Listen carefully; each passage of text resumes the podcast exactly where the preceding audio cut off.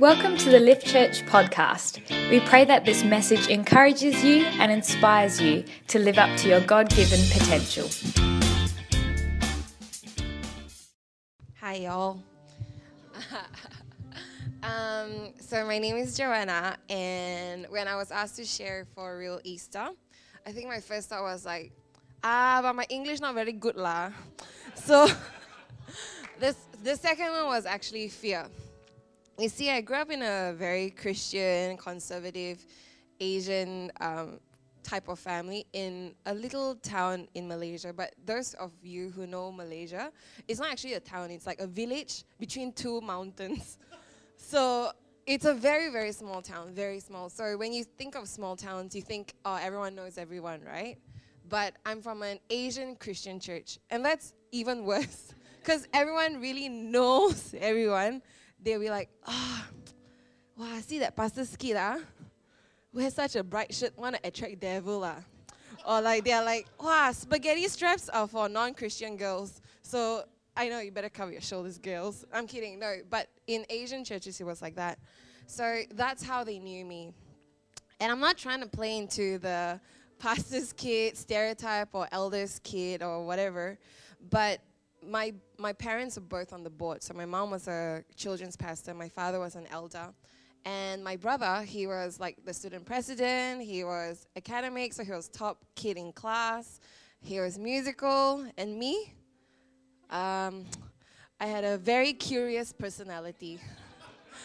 uh, and and that got me into trouble a lot with like the aunties in church, you know. They'll be like, wow, they'll tell my mom like my mom will like my mom will get really upset because I'll get in trouble with her and they'll be like, Wow, do you see what Joanna was wearing today? Do you see who Joanna was mixing with some naughty girls? Do you see Joanna went to like the shopping mall to fight with some boys? You know, things like that. And um, like I was really curious. I wanted to try everything. I wanted to be friends with everyone, different types of people. Um, and I would say certain things that were not very churchy because I I don't think I really fit it in church, right? Despite being like the eldest kids or whatever, because I always had this curiosity that, you know, why do people come to church? They have so much joy. They're like, oh, how are you, Auntie Margaret? Oh, very good. Praise the Lord. God is good. And I'm like, how do you get there? You know, like, how do you get there? Because, like, real life happens, right? The wounds of life happen and like how do you get that kind of joy? And i want to know the process like eh, but everyone's just arrived. For, for me at least i saw that everyone had arrived. And the thing is that because of because of that i think because of being gossiped and stuff like that i think i always felt like a disappointment because i didn't really fit in the thinking of church. Like i didn't think i fit in with the joy that people had. So i think i grew up thinking oh, i'm a bit of a disappointment. I'm not very clever. Uh, and and I think I begin to distrust people as well. So I just kept people at a distance because when people get closer, they can see your cracks, right? Um, so I remember thinking, okay, I remember thinking as a kid, I would like be like, oh, you know what? People have been talking bad things about me. So they must have disliked me and I must have been a bad girl. But if I do good things and I'm a good girl, then people will say nice things about me. That means when they say nice things about me, that means I'm a good girl. Um, so I started working very hard to fix what I was. And I wanted to present this like picture perfect person before God and, and men and say, hey, God, you know what? I know I messed up as a kid. I know I did all these things and I know I did I did this to this person and I I was like I, I wasn't doing the right thing, even by a non-Christian girl, but like um, I wasn't doing the right thing. But look, I fixed, I fixed it. I fixed myself up. I, I want to present it nicely in the bow, and I'm like, I did good. I am a good girl. Um, but it was this thinking, right, was regardless of how I was made, who I was, my personality, everything. I was just like, I need to fit in to a good girl, and like what I understood was to be a good girl. Um, and so I decided that in order to be liked, in order to be accepted, in order to receive approval, I needed to do a bit of pretending. And so I'll be honest, even until today, my default mode is actually performance. So I'm a teacher and I, li- I like performing and things like that. Um, but I'm fi- I find it really interesting that now I do believe that the God that Christian people talk about is a really real God. And by real, I mean authentic. Because, because of that, because He loves authenticity so much and He loves who He has made us to be, I think He interrupted my performance. And um, to show me what, what real love was or what authentic love was. Um, so, up until two years ago, um, my performance was quite okay actually. Um, I was able to finally play the stereotype of a good Christian Asian girl. Um, I stopped wearing certain things. And, and then, so the aunties stopped talking bad stories. They stopped telling my parents bad stories about me, and they'll be like, wow, they'll tell their daughters, wow, look at Joanna. She went to Australia, never left the faith, and now she stopped wearing spaghetti straps. Now she's living the dream, you know. She's teaching, she got good money, huh? And then uh, some more, uh, serve in church, you know. Oh, I'm like, you know, I'll be honest, lah, I liked it a lot. you know, I loved it. I loved the attention. I love coming back to Malaysia, and they're like, oh, look at Joanna. And I loved it. You see, I never had anything to shine for. My brother was the academic. My parents were both like, they had status. And like, I had a curious personality. So now my personality is less curious. It's a bit nicer. It's not so mischievous. So, you know what? I liked it. I liked it so much. But applause is always nice, right?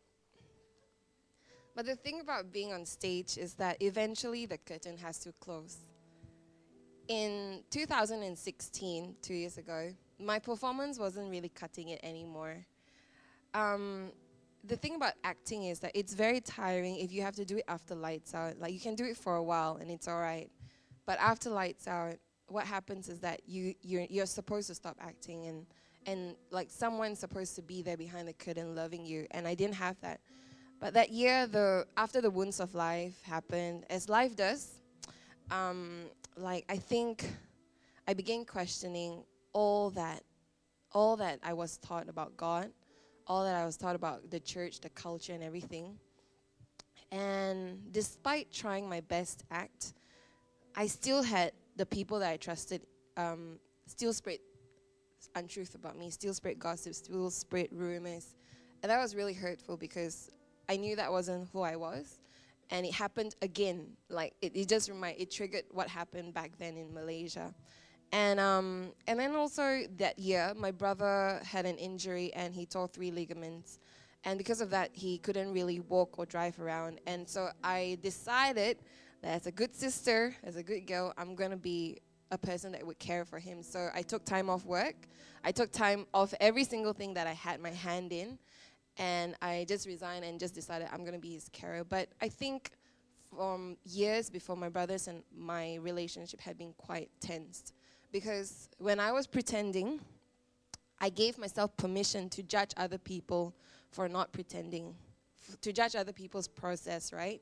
Because I was like, I fit in now.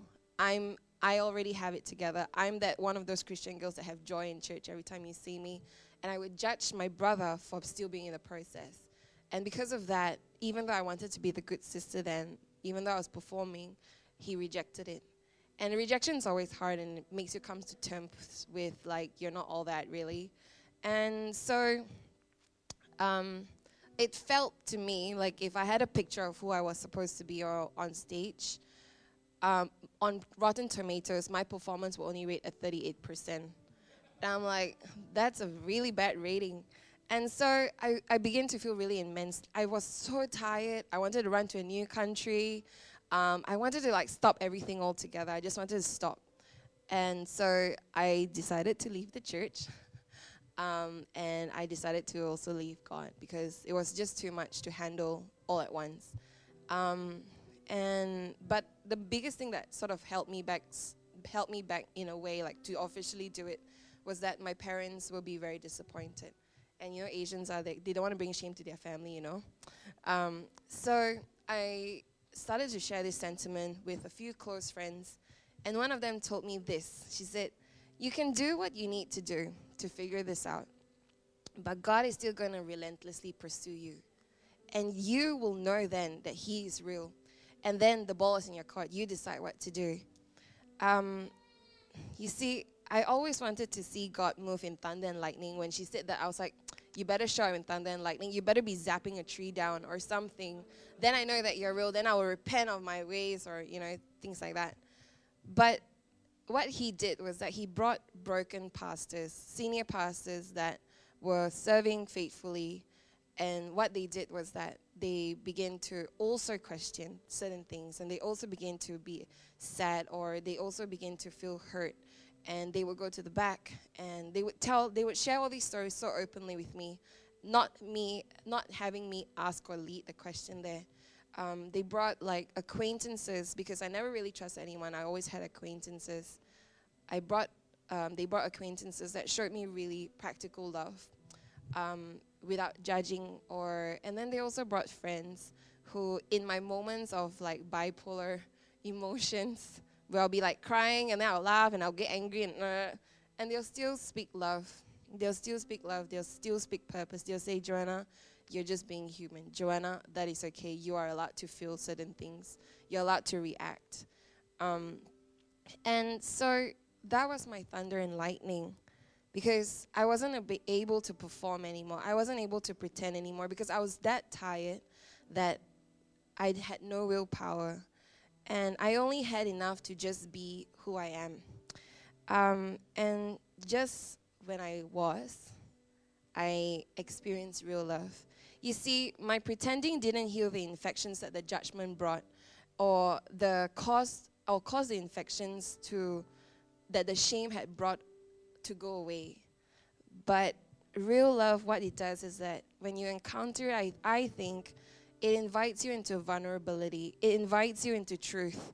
And so, after one of the random encounters when I met the pastor and he shared with me that he he also struggled and like God in his grace also brought him back. I was like, you know, this is this is cool. And so the next day, my mom was like, let's go to church, and I'm like, okay.